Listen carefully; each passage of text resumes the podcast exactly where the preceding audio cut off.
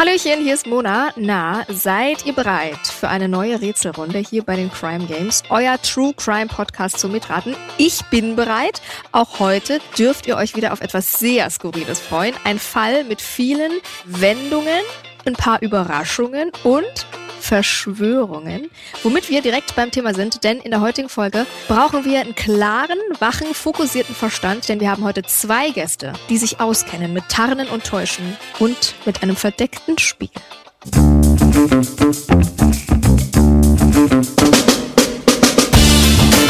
Herzlich willkommen zu den Crime Games, der ersten True Crime Show zum Mitraten. Ich bin Mona und begrüße in diesem Podcast immer zwei Gäste aus dem Crime-Universum. Naja, und euch natürlich, ne? Ja, genau euch. In diesem Podcast wird nämlich nicht nur zugehört, nein, nein, hier wird richtig mitgerätselt. Zusammen mit meinen beiden Gästen versucht ihr nämlich in jeder Folge einen echten Kriminalfall zu lösen. Wie? Naja, mit viel Fantasie, Spürsinn, aber auch Spontanität und Humor und vor allem mit dem ein oder anderen Spiel. Denn mit jeder Spielrunde kommen wir der Lösung des Falls immer ein Stückchen näher. True Crime meets Spielespaß eben. Wir wollen wissen, was passiert ist, aber natürlich auch, was unseren Gästen auf dem Weg dorthin alles so durch den Kopf geht. Und am Ende der Folge erfahrt ihr dann natürlich auch, was wirklich passiert ist. Und damit ihr als Zuhörende immer fleißig miträtseln könnt, haben wir auch eine ganze Menge Hinweise für euch vorbereitet. Also äh, Notizbuch raus, Trenchcoat an und los geht's, würde ich sagen, oder? When you're ready to pop the question, the last thing you want to do is second guess the ring. At Bluenile.com, you can design a one of a kind ring with the ease and convenience of shopping online. Choose your diamond and setting. When you find the one, you'll get it delivered right to your door. Go to Bluenile.com and use promo code LISTEN to get $50 off your purchase of $500 or more. That's code LISTEN at Bluenile.com for $50 off your purchase. Bluenile.com code LISTEN. Und damit herzlich willkommen zu den Crime Games. Heute habe ich zwei Gäste da, bei denen muss ich aufpassen, denn die beiden haben mit Spionage zu tun. Und ich fühle mich entlarvt und enttappt, wo ich hier sitze, obwohl ich gar nichts gemacht habe. Herzlich willkommen, ihr beiden Christopher Nehring und Titus Müller. Hallöchen. Hallo. Hi, Mona. Christopher, du bist Dozent am Lehrstuhl für Militärgeschichte und Kulturen der Gewalt an der Universität Potsdam. Zuvor wissenschaftlicher Leiter vom Deutschen Spionagemuseum in Berlin und hast ein Buch darüber geschrieben, die 77 größten Spionagemythen enträtselt. Also Spionage, Spionage, Spionage. Ich kann es gar nicht aussprechen. Richtig. Spionage, Geheimdienst, äh, das heißt auch Verschwörungen sind genau mein Ding. Ah, Wahnsinn. Sehr spannend. Und Titus, du hast studiert Literatur, Mittelaltergeschichte, Publizistik und Kommunikationswissenschaften. Weil eins wäre zu wenig gewesen, oder? Nein, nein, ein Hauptfach, zwei Nebenfächer. Ja, ganz normal. Passt, ganz normal. Das Ganz so spießig. Dann eine eigene Literaturzeitschrift gegründet und dann auch direkt einen ersten historischen Roman veröffentlicht, aber eben auch eine sehr erfolgreiche Reihe über die Spionin Ria. Also auch du hast mit Spionage zu tun. Wir sprechen gleich nochmal drüber, ob ihr in eurem Leben irgendjemandem noch vertrauen könnt oder ob ihr überall die Verschwörung seht. Erstmal steigen wir in den heutigen Fall ein. Ich bin sehr gespannt, auf welche Sachen ihr hier kommt. Es geht los. In einem lauwarmen Frühlingsabend in Shopville, Kentucky. Aus dem roten Backsteingebäude mit den großen Garagentoren dringt Musik. Ein Mann in Uniform tritt heraus. Er balanciert zwei Kuchen in den Händen. In dem Gebäude hat er gerade etwas Wichtiges verkündet. Jetzt geht er über die Straße zu seinem Auto, um die Kuchen darin zu verstauen. Doch in dem Moment, als er den Kofferraum öffnet, ertönt ein Knall.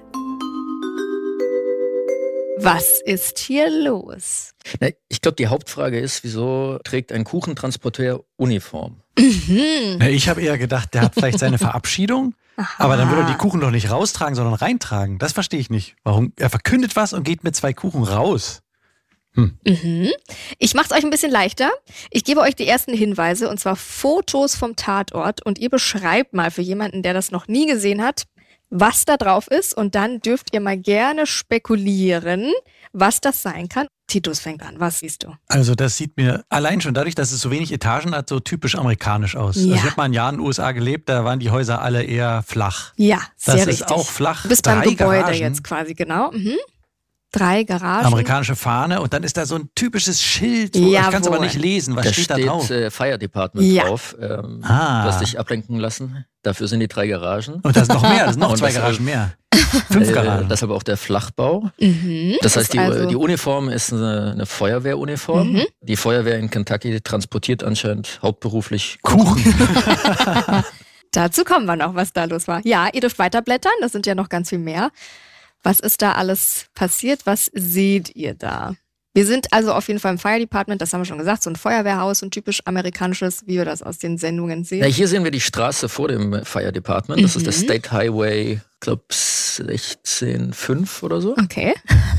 Davor ist ein kleines, kleines Denkmal mit einem kleinen Platz und ein paar Bänken, Okay. würde ich schätzen. Von viel Waldanlage umgeben. Und was ist mit dem Denkmal? Was ist da? Was steht da drauf? Da ist eine Gedenkplatte. Mhm. Aber ich kann es nicht erkennen. Also die, die. Die Fotoqualität ist äh, nicht gut genug, Ja, um zu sagen, jetzt dass es, auf unsere dass es Fotoqualität. äh, ein Geheimdienst angefertigt hätte. Mir hat mal jemand vom Geheimdienst erzählt, ging es um eine, eine Ja. spezielle Affäre, bei der ein Tondokument und ein, ein Videodokument mit Ton geleakt wurde, äh, um Politiker zu diskreditieren. Und er sagte, das kann kein Geheimdienst angefertigt Ja. haben, weil wenn wir es gemacht hätten, wäre die oberste Sorge gewesen, muss eine Tonqualität haben, die Ah. stichfest ist. Und das war sie nicht. Und das heißt, Ach, die Quatsch. Fotoqualität hier ist zu schlecht, um Ja, du hast uns ertappt. Profis. Es ist nicht ja, von richtigen Profis. Die haben also noch ganz andere Technik, ne? Die können das noch besser machen. Ging es um Marilyn Monroe? Nee. Bei deiner Tonaufnahme. Nein, nein. Schade. Nein. Darfst du natürlich nicht verraten, um was es ging. Es ging um das Ibiza-Video, das Ach so. berühmte aus Österreich, wo in den Raum gestellt wurde, hat das jetzt ein Geheimdienst Ja. angefertigt oder nicht? Von dem, was man heute weiß, nein. Okay. Und eben die Einschätzung war auch, die Qualität ist Ja. zu schlecht, um von absoluten. Vollprofis hergestellt worden zu sein. Wir haben ja ein Geräusch gehört, ein Knall. Was könnte das gewesen sein? Jetzt haben wir die Tafel. Jetzt können wir nicht Na über den also. Knall reden. Wir können Richtig, endlich die richtig. Tafel lesen. Wir sehen, äh, Also wir zoomen quasi immer näher ran Der an dieses County Denkmal Sheriff. und jetzt haben wir das Denkmal ganz nah vor uns. Es ist eine Gedenktafel, so wie man sie von einem Friedhof oder sowas kennt. Und Genau. was steht da jetzt drauf? Also da ist Sam Catron ge gewürdigt, Mhm.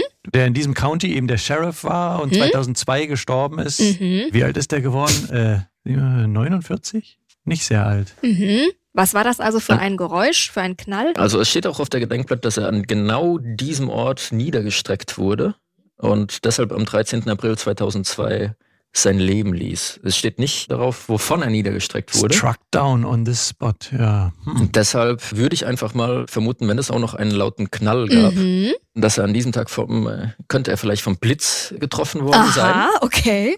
Und okay. der Knall war der Donner, der den Blitz begleitet hat. Okay. Das kommt in gewissen Regionen ja überdurchschnittlich häufig vor und ich Das glaube, stimmt. Kentucky gehört dazu. Okay. Gehst du mit, Titus, oder hast du eine andere Vermutung? Naja, er ist ja Polizei-Sheriff, Mhm. also nicht Feuerwehrmann. Mhm. Und da hätte er viele Feinde, könnte ich mir vorstellen. Mhm. Und die haben vielleicht gewusst, dass er dort ist Mhm.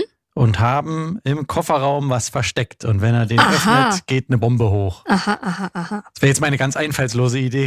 Der Finde Blitz ich ist natürlich gut. Das ist natürlich was anderes. Aber weißt du, der Blitz ist so zufällig. Das ist doch kein Fall, den Aber man eine, lösen kann. eine, eine Bombe ist zu viel Aufwand für einen County Sheriff. Das ist, Zu das teuer. Ist ein Provinzwachmann, der hat keine Eine Feinde gehabt, die wichtig genug waren für eine, eine raffinierte Vorrichtung im, Mhm. im Kofferraum. Hm. okay. Wir haben einen Sheriff. Also ich sage, das ist eine Straftat gegenüber diesem Sheriff. Der ist da nicht Okay. gestorben, weil ein Blitz eingeschlagen Was hat er ist. denn verkündet vielleicht? Oder was hat er denn da gemacht? Weil er hatte ja Kuchen dabei. Hatte der einfach Geburtstag oder war da noch was anderes? Also mit 49 ist er sicher nicht in Rente gegangen. Geburtstag hat er nicht, das sieht man ja an dem Datum. Natürlich. Christopher, der ist, der ist Ähm. auf Zack. Ihm entgeht nichts. Auf die Details kommt es an. Mhm, mhm. Ähm, Sondern was könnte er verkündet Knall. haben? Die scheinen was miteinander zu tun zu haben. 13. April, da ist, ist da was? 13. April. Na, es könnte unendlich viel ge gewesen sein. Vielleicht hat er seine Scheidung gefeiert. Äh, vielleicht Mit den Feuerwehrleuten. Vielleicht mit den Feuerwehrleuten. Wer weiß, wie viele Partygelegenheiten es in der Gegend gibt. Mhm. Vielleicht hat er die äh, Geburt seines Enkelkinds gefeiert. Ähm, die Anlässe für zwei Kuchen sind endlos. Aber er hat sie rausgetragen, nicht reingetragen. Mhm. Vielleicht war auch die Feier zu Ende und die wurden nicht aufgegessen und die hat er dann wieder mit nach Hause genommen. Erklärt immer noch nicht den Knall. Er hat etwas verkündet. Es ist ein Im Sheriff. Fire Department. Er hat was verkündet und der Knall. Einigen wir uns auf den Blitz oder einigen wir uns auf die Bombe im Auto? Also nicht der Blitz. Da ist die Geschichte schon vorbei. Es gibt immer äh, mal einen Blitz nehmen, und nehmen wir die, die, die, äh, paradoxe Variante 3 und sagen, der Knall kam von einer Fehlzündung eines vorbeifahrenden Autos und er ist an einer plötzlichen Herzattacke gestorben, weil er zu viele Kuchen gegessen hat. Oder mit dem Gesicht in den Kuchen und erstickt. Für mich ist es jetzt schon Blockbuster. Kapitel 1. Der Lokalheld. Wir sind tatsächlich soeben Zeugen eines Mordes geworden. Das Opfer, der sehr, sehr beliebte Sheriff des Pulsaki Countys. Er hat das Grillfest der Freiwilligen Feuerwehr genutzt, um seine erneute Kandidatur zum Sheriff zu verkünden. Also fast eine Scheidung. Es wäre die fünfte Amtsperiode gewesen, doch dazu wird es nicht mehr kommen. Auf dem Parkplatz vor seinem Auto wird der Sheriff durch einen Schuss niedergestreckt und ist sofort tot. Als der Sheriff zu Boden geht, ist auch der aktuelle Hilfs-Sheriff David Hoff anwesend. Im Tumult fällt ihm trotzdem ein Geräusch besonders auf und er handelt direkt. So, und wir hören jetzt mal rein in diese Situation. Wir haben sie nachgestellt bei unserem ersten Spiel. Ihr hört dazu und sagt mir dann, was da abgelaufen ist. Ja? Fokus für euch beide. Es ist nach dem Mord und wir suchen dieses eine Geräusch des Hilfs-Sheriff David Hoff, der das gehört hat. Okay? Spiel 1. Zuhören.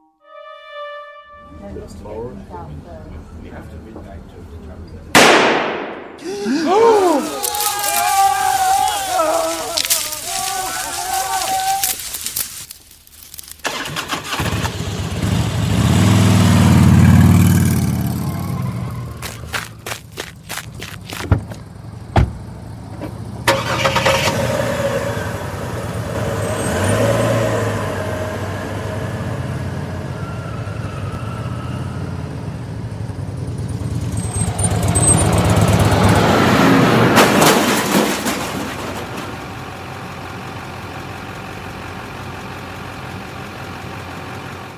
So, das war viel. Christopher, guck mich entgeistert an. Ich habe mhm. gar nichts verstanden.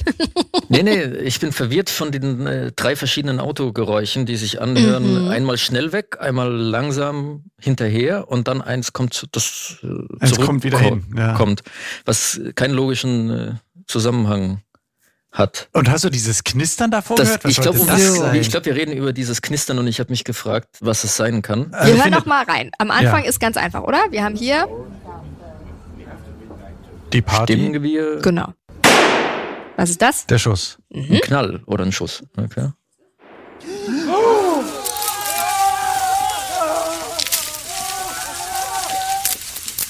Dieses Knistern. Was ja. ist das? Dieses ja, Knistern. Das Knistern? Es hört sich ein bisschen an wie eine Konfettikanone, die erst knallt und dann rieselt es hinunter. Mhm. Würde jetzt aber nicht zusammenpassen. Das ich finde, es klingt ein bisschen, als würde sich jemand durch so ein Feld schlagen. Also reifes Getreide und der entkommt durchs Feld. Aber ich auf dem Foto ist jetzt kein ich Getreidefeld. Ich schlage mich so selten durch reifes Getreide. Solltest du mal machen. Reifes Getreide, es geht in die richtige Richtung. Ja, das sind so Büsche, so man sieht so Unterholz. Also vielleicht ist jemand abgehauen zu Fuß und die Autos sind bloß falsche Fährte. Ist doch gut. Ha, Sehr gut. Ich Kriegst du deinen Punkt. es sind Sträuche, Zweige. Und dann haben wir dieses Geräusch. Was ist das? Motorrad. Sehr gut, kriegst du auch.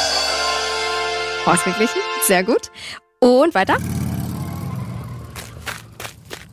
Hier läuft jemand mhm. über einen sandigen Weg. Ah, das ist bestimmt der Hilfs-Sheriff, der steigt ein und fährt hinterher. Aber jetzt hör mal zu, wie er losfährt. Mhm. Es ist ein ganz langsames Anfahren, äh, keine Verfolgung. Es ist viel zu wenig Gas. Wenn er jemanden verfolgen würde, würde er voll drauf drücken. Aber da quietschen die Räder. Die Räder quietschen. Und was ist dann das? Da fährt jemand in diese typischen amerikanischen Blechmülltonnen, die man kennt aus den, aus den 80ern. Und fährt sich so ganz leicht um, so hört sich das an. Also, wir haben ein Tumult, wir haben einen Schuss, wir haben ein erschrockenes Raunen, wir haben die knackenden Zweige, wir haben ein Motorrad, schnelle Schritte, habt ihr gesagt, ein Auto, das startet und dann irgendjemand fährt irgendwo rein. Oder das sind die Kuchenbleche. Die liegen da noch. Einer fährt über die Kuchen, die da noch rumliegen. Natürlich, natürlich. Gut geraten. Also ich sag mal halb gut geraten. Ich fasse zusammen. Neben dem Schuss achtet Hilfs-Sheriff, das hast du gesagt, Titus, David Hoff aufmerksam auf die Umgebung. Trotz des Tumults entgeht ihm nicht das startende Motorrad, mit dem der Heckenschütze fliehen will. Er sieht einen Mann in Tarnkleidung davonrasen. Hoff fackelt nicht lange, er sprintet zu seinem Truck und nimmt die Verfolgung auf. Für dich ein bisschen zu wenig Verfolgungsjagdgeräusche, Chris, aber es tut mir leid. Absolut unglaublich. Er muss jedoch nicht weit fahren. Der mutmaßliche Mörder ist auf der Flucht, nämlich vom Motorrad gefallen. Das war das Scheppern. Er will gerade wieder aufsteigen, als Hoff die Maschine mit seinem Truck rammt. Also es waren keine Mülltonnen, es war das Motorrad. Gut, ihr wart nicht ganz so weit weg. Ihr habt euch bemüht, sagen wir so. Stets bemüht heißt eigentlich durchgefallen. noch nicht. Wir haben ja noch ein bisschen Fall vor uns. Ich habe noch Hoffnung für euch beide. Christopher, du hast geschrieben, die 77 größten Spionagemythen und hast die enträtselt. So heißt dein Buch. Die Frage der Fragen, was ist die skurrilste? Es ist nicht ein skurriles, es sind mindestens 70 von diesen 77 sehr skurril. Welchen liebst du? Ein spezielles Forschungsprogramm, das die CIA in den 60ern gestartet gestartet hat, hieß MK Ultra. Und das war ein Programm, da haben sie so ziemlich alles reingepackt, was einfach nur völlig abstrus ist. Also teilweise liefen dort Menschenversuche mit Drogen, also wie kann man LSD zum Beispiel einsetzen, um jemanden in Verhören äh, gefügig mhm. zu machen. Oder ein Unterprogramm dazu beschäftigte sich mit dem sogenannten Remote Viewing. Also sie haben Hellseher und Menschen mit spezieller Begabung mhm. eingeladen, haben sie Tests unter, unterzogen, um rauszufinden, mhm. haben die jetzt wirklich eine übersinnliche oder paranormale Wahrnehmung. Unter anderem, den kennt man vielleicht auch in Deutschland, den israelischen Hellseher und Medium Uri Geller. Ach so, ja. Der war da auch dabei in dem Nein. Programm noch in den 70ern und zum Beispiel Löffel verbiegen. Also jemand wurde in ein Zimmer gesetzt mhm. und sollte erraten, woran ein CIA-Mitarbeiter im Nebenraum denkt. Und der Mitarbeiter hat einfach im Wörterbuch ganz random irgendeine Seite aufgeschlagen, auf ein Wort Wort getippt und im Nebenraum saß dann Uri Geller und sollte das erraten. Und das Faszinierende war, dass das, das wurde ein paar Monate getestet und Uri Geller wirbt heute noch auf seiner Website damit CIA Certified, weil sie ihm bescheinigt hat, dass er wirklich in über 50 Prozent der Fälle äh, richtig gesagt hat, woran der Mitarbeiter im Nebenraum gedacht hat. Kann ich nicht glauben. Ähm, nicht das glaube ich nicht. Das ist belegt, das ist kein Unsinn. Das Interessante ist, auch in die Sonnenprogramm wurden Millionen von Dollar gesteckt über Jahre, wurde aber nie für irgendwas eingesetzt. Also man hatte die Hoffnung, man kann die zum Beispiel in Entführungsfällen einsetzen ja, ja, und dann klar. finden die aus der Ferne das Opfer. Hat nie funktioniert und wurde auch nie irgendwo eingesetzt eingesetzt. Aber das zeigt doch schon, dass es Quatsch ist.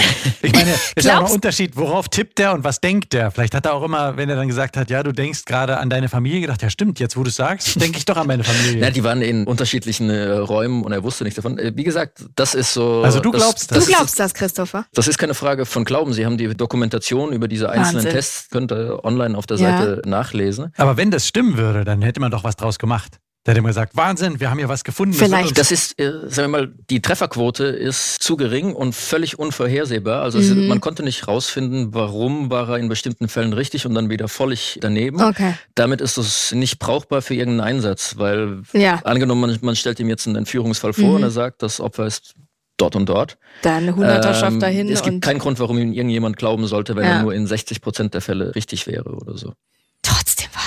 Jetzt ist ein großes Thema ja Spionage. Warum? Warst du schon als Kind immer dran, alles aufzudecken? Warst du so ein nerviges Kind, das immer gefragt hat, und warum? Und warum? Nervig war ich bestimmt, aber sagen wir mal, bei Spionage geht es weniger um Aufdecken. Das ist die Polizei.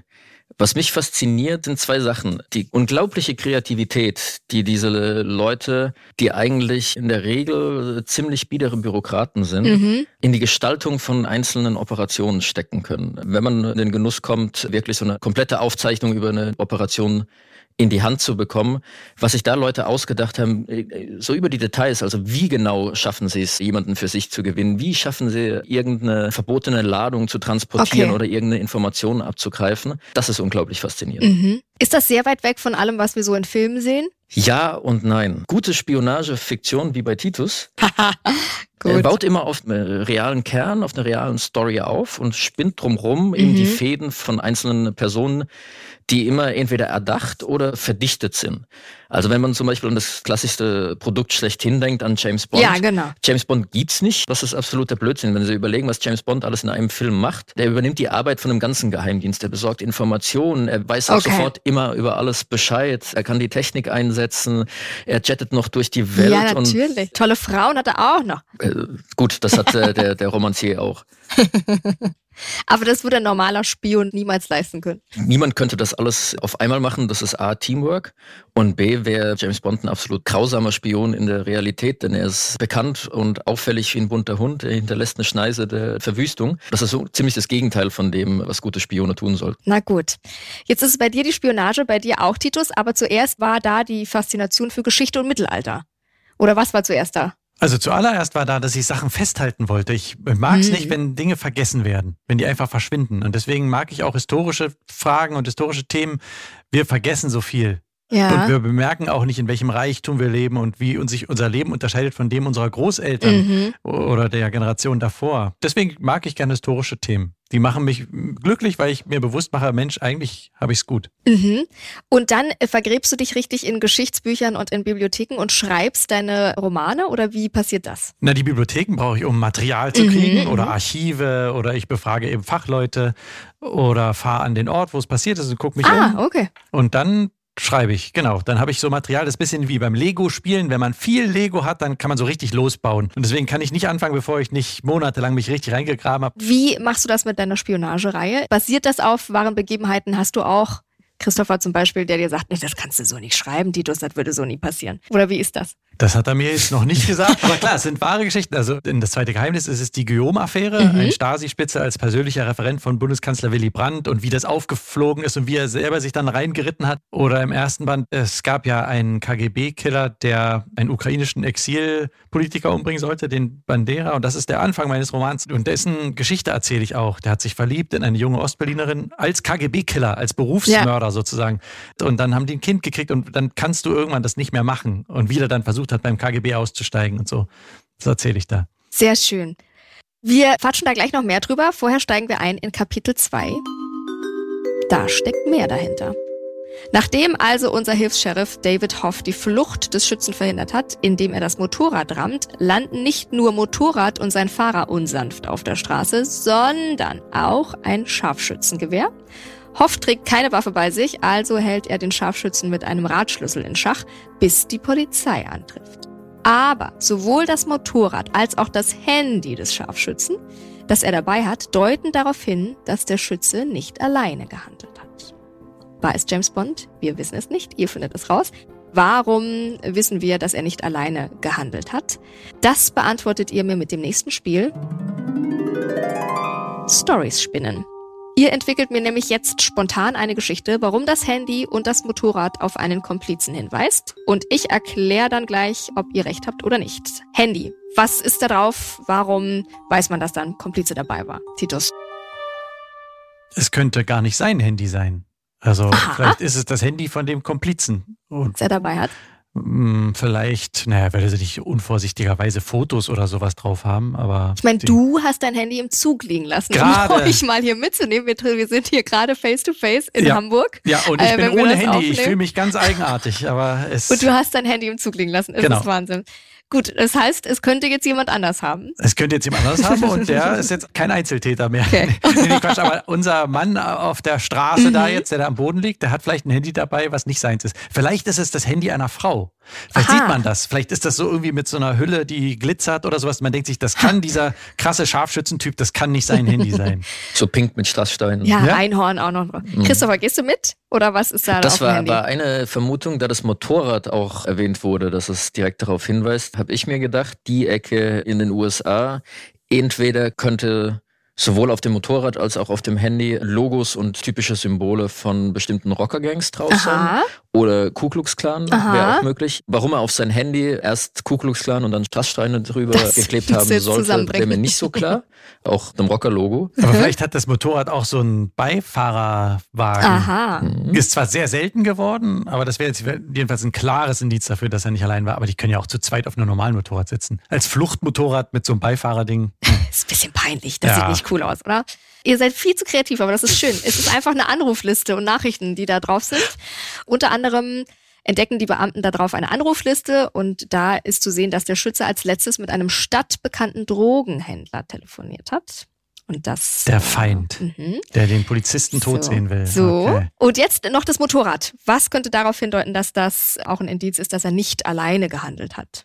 Ich fahre nicht Motorrad. Du jetzt im aber gibt es- Einhornsticker kommst. Nee, nee, nee, nee, aber, aber äh, ich fahre nicht Motorrad, aber gibt's nicht, wenn noch hinten einer sitzt, kann man da vielleicht irgendwas ausklappen, dass der seine Füße abstützt oder so? Aha. Ja, aber das haben sie in der Regel so serienmäßig. Aber es könnte Dass es ausgeklappt ist, meine ich. Dann sieht man, das hat jemand ausgeklappt, um mitzufahren. Hm. Stöckelschuhabsatz ist da noch drauf. Könnte auch. Äh, du willst uns in die Irre führen, aber am Ende war vielleicht wirklich eine Frau beteiligt, wer weiß. Könnten noch Kleidungsstücke irgendwie mhm. am Motorrad sein, also noch eine zweite Jacke zum Beispiel oder ein zweiter Helm. Zweiter Helm, das ah. ist so, Also ich bin früher Motorrad gefahren, dann, wenn man einen zweiten Helm dabei hatte, hinten ist immer noch irgendwo ein Griff oder wenn es ein Chopper ist, irgendwie so eine kleine Rückenlinie, an der der zweite Helm gebunden ist. Gut. Aber wo ist dann die zweite Person? Ich glaube, darum geht es in der Zukunft. Die ist, nee, die ist vielleicht durch dieses Gebüsch abgehauen. Weil das Motorrad stand bestimmt nicht hinterm Gebüsch. Das, was wir über das Gebüsch gehört haben, war doch der Fahrer ja, des Motorrads. bei der Scharfschütze. Ah, okay. Ja, ja. Es ist hm. sehr gut, es ist falsch. Das Motorrad gehört einem ehemaligen Deputy, dem aktuell größten Konkurrenten unseres Opfers, um das Amt des Sheriffs. Wie unvorsichtig, echt. Und, pikantes Detail, es wurde nicht als gestohlen gemeldet. Mhm, deswegen geht man davon aus, aha, war das vielleicht ein Komplize. Es ist sehr spannend, es riecht nach Komplott. Wir machen gleich weiter. Vorher beschäftigen wir uns nochmal mit euch beiden. Christopher, du hast gesagt, James Bond wäre ein richtig schlechtes Spionagemitglied, denn er fällt auf. Wie oft passiert das denn im Alltag, dass wir von Spionage umgeben sind, ohne dass wir es wissen? Und ist immer, wenn es auffällt, also immer, was wir in den Medien lesen, ist es dann schiefgegangen? Oft sagen wir mal, wir leben heute in einer neuen Zeit. So dieses Geheim aus dem Geheimdienst kann man schon fast durchstreichen. Wir hm. sind in der Zeit, in der Geheimdienste immer öffentlicher werden, auch immer öffentlicher kommunizieren. Hat unterschiedliche Gründe. Einmal betreiben sie eine sehr starke Eigenwerbung. Dabei geht es um Personalrekrutierung. In den Geheimdiensten laufen die, der Nachwuchs weg, gerade Aha. so im Programmierer-Cyberbereich. Fachkräftemangel auch. Fachkräftemangel, weil sie nicht äh, mit den Gehältern konkurrieren können, die eben große Tech-Firmen mhm. zum Beispiel bezahlen. Das ist ein Grund, warum zum Beispiel heutzutage auf allen Social-Media-Kanälen, gehen Sie mal hin, die CIA ist auf jedem einzelnen davon, mhm. bringt so unglaublich viel Output daraus, dass ich den Überblick schon lange mhm. verloren habe. Das ist ein Punkt. Im Ukraine-Krieg seit Februar diesen Jahres erleben wir aber was ganz anderes, dass Geheimdienste eben genau das machen, was sie über 100 Jahre nicht gemacht haben, nämlich öffentlich Ergebnisse zu präsentieren, ja. weil es einfach um die Deutungshoheit geht einmal. Ein anderer Teil ist auch psychologische Kriegsführung. Also zum Beispiel, wir konnten alle beobachten, seit November letzten Jahres hat die CIA fast wöchentlich Warnungen veröffentlicht mit sehr genauen Bildern und Analysen, dass ein militärischer Angriff Russlands direkt bevorsteht. Wir wissen heute, dass es richtig war. Und das Ziel, äh, das öffentlich zu machen, war eben einmal äh, zu versuchen, die andere Seite abzuhalten, wirklich zu tun, indem man sagt, wir wissen, was ihr vorhabt, wir haben es schon öffentlich gemacht. Wenn ihr das macht, weiß es die ganze Welt. Hat nicht funktioniert, aber das war zumindest eine letzte Hoffnung, jemanden davon abhalten zu können. Aber den Geheimanteil gibt's doch auch noch. Natürlich gibt's noch den Geheimanteil. Sagen wir mal so dieses Kerngeschäft, wo es wirklich darum geht, geheime Informanten zu gewinnen mhm. oder durch geheime Hacks Informationen zu erbeuten. Das wird auch immer so bleiben. Der Teil, so das operative Geheimnis, äh, daran wird sich wenig verändern. Aber trotzdem wird im Vergleich zu noch vor 20, 30 Jahren so viel publiziert und öffentlich mhm. gemacht und auch so viel öffentlich kommuniziert.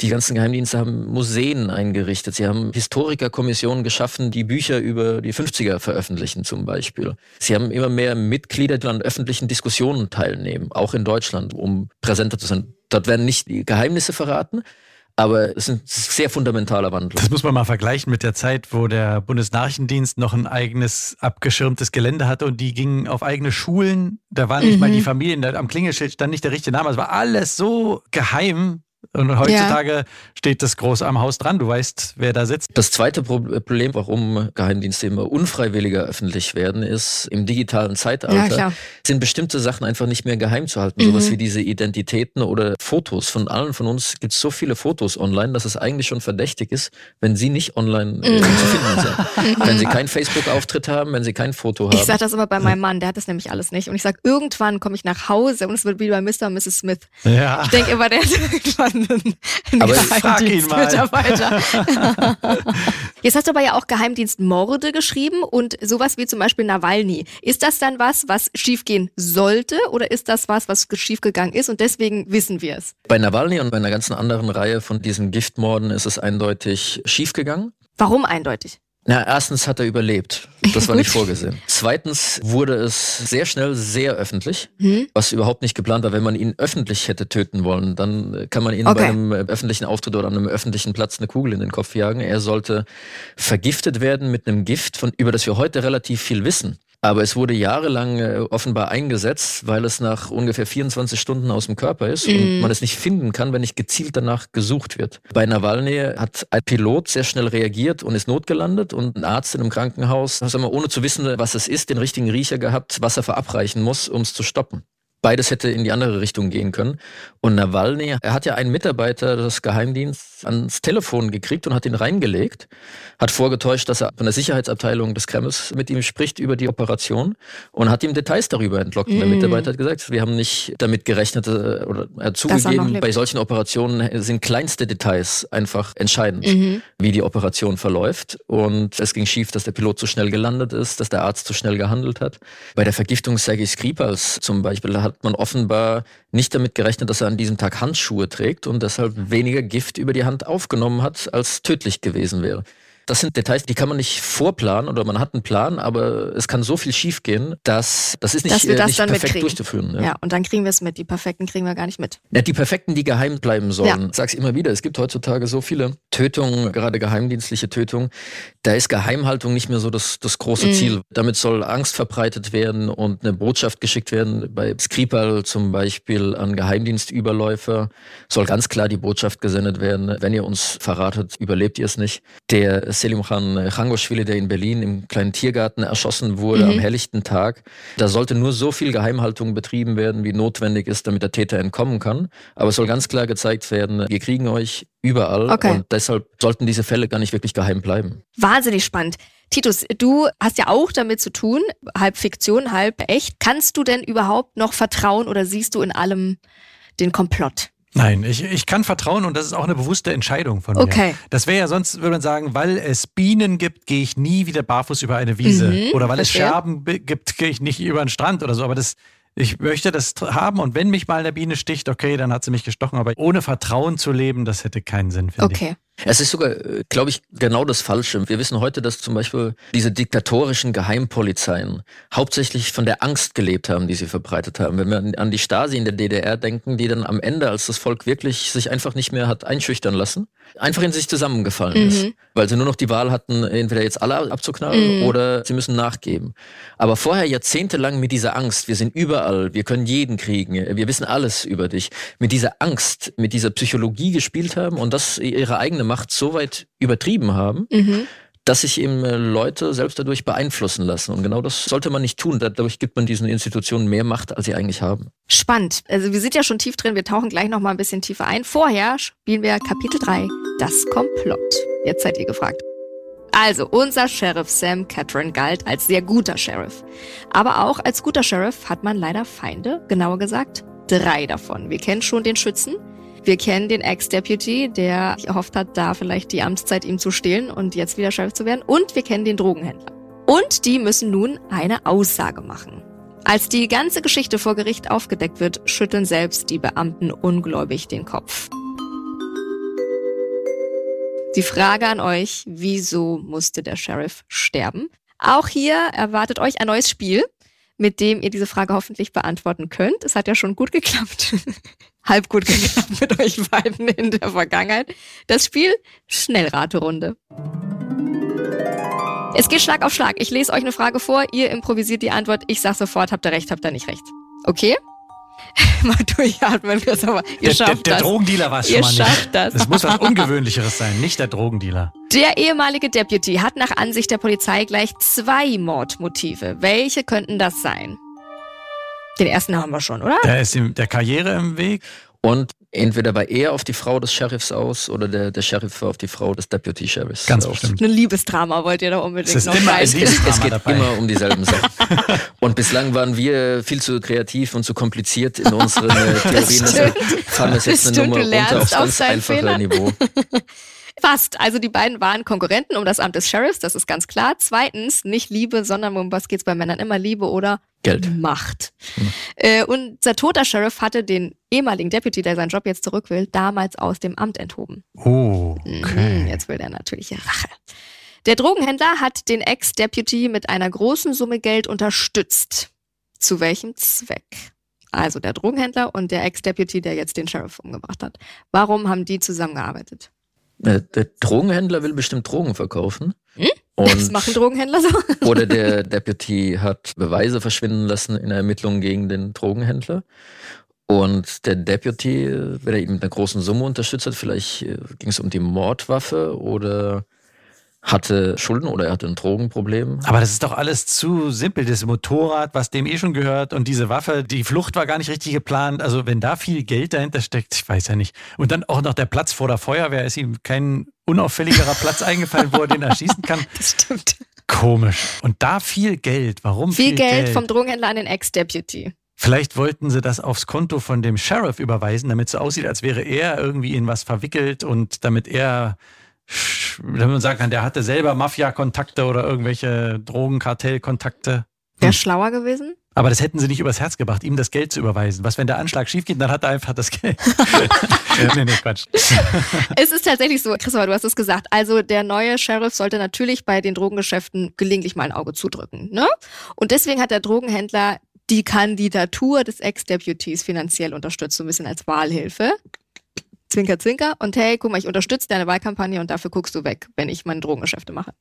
Wie kommt es nun dazu, dass die Polizei beim Schützen sowohl einen Hinweis auf den Ex-Deputy, das Motorrad, als auch auf den Drogenhändler in der Anrufliste findet? Vielleicht wollte ja auch der Schütze dass man die beiden findet, damit er ein bisschen entlastet wird. Wie meinst du entlastet? Na, wenn man ihn kriegt. Damit es dann nicht aussieht, als wäre er es gewesen, sondern damit er sagen kann, ja, ich bin hier nur beauftragt von den Zweien. Also es kommt mir so unprofessionell vor, irgendwie ja. die Anrufliste, das Motorrad. Ich, ich, hätte, ich hätte einfach gesagt Dummheit. Also ja. ja, aber solche Dummheit, ich meine. Inkompetenz. Komm, bring den um, ich leih dir mein Motorrad. Ha, hallo? aber auch da, man kriegt ja nur die Dummen. Man kriegt halt mm. nicht die Schlauen. Mm. So, die drei haben den Mord gemeinsam geplant. Der Schütze war der Handlanger des Drogenhändlers und Wahlhelfer ja sozusagen des Ex-Deputies.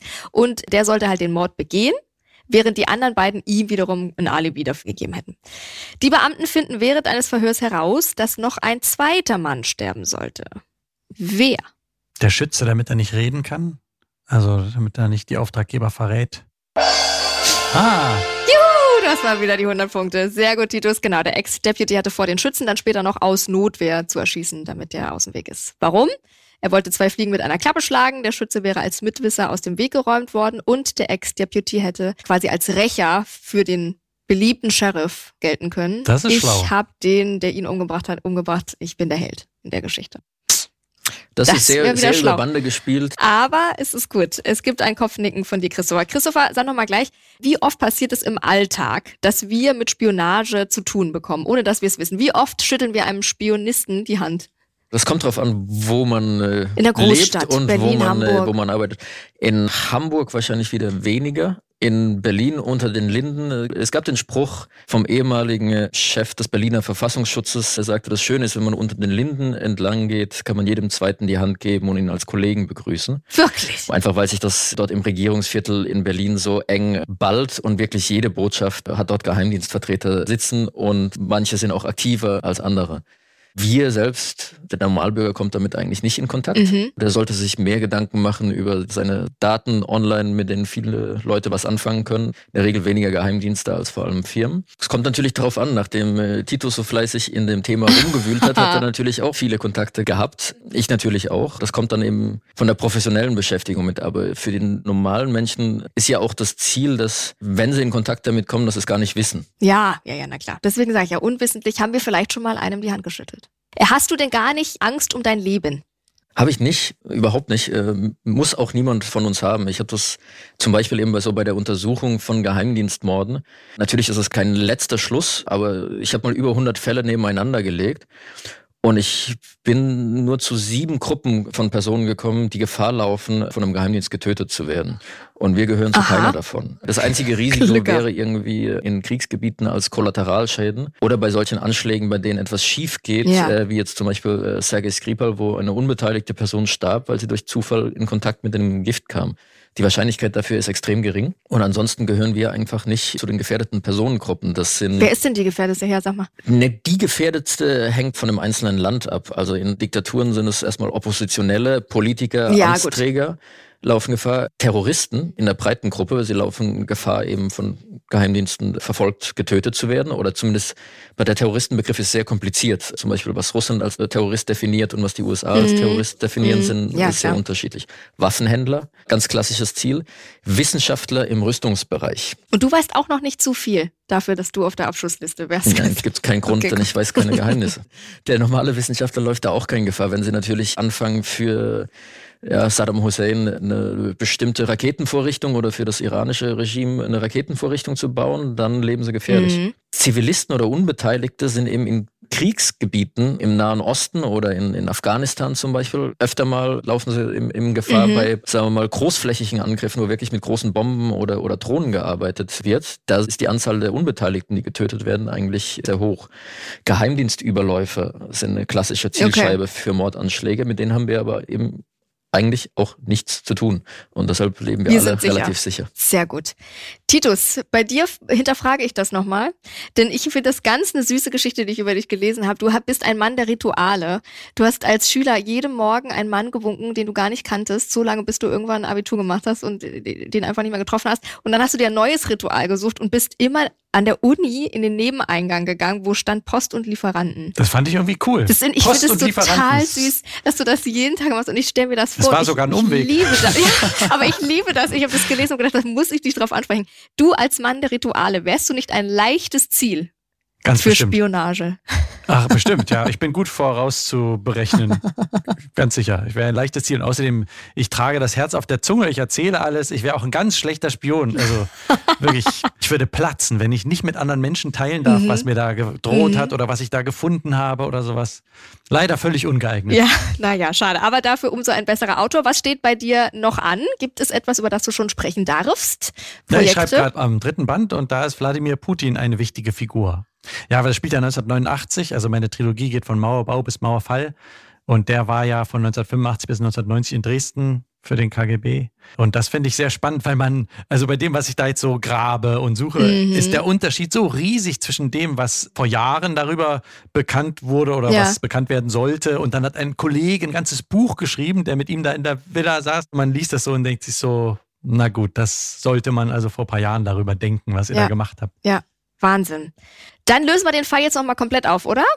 Es war ein Komplott, wirklich, wie er im Buche steht. Was für Verwirrungen und Vergebungen. Aber ihr wart nah dran. Unser tödliches Trio wurde von der Polizei also eingefangen und war nicht besonders schweigsam seitdem, denn nur wenige Stunden nach ihrer Festnahme beschuldigen sich die drei schon gegenseitig. Aus ihren Aussagen rekonstruiert die Polizei dann Folgendes. Von allen drei Männern hatte der Ex-Deputy wohl den größten Groll gegen den Sheriff. Schließlich hat er ihn gefeuert damals. Gründe dafür waren die Disziplinlosigkeit des Ex-Deputies und sein lockerer Umgang mit wertvollen Beweismitteln. Aber wenige Monate nachdem der Ex-Deputy seinen Posten verloren hat, beschließt er trotzdem, selbst für das Amt des Sheriffs zu kandidieren. Kurz darauf meldet sich der Drogenhändler bei ihm.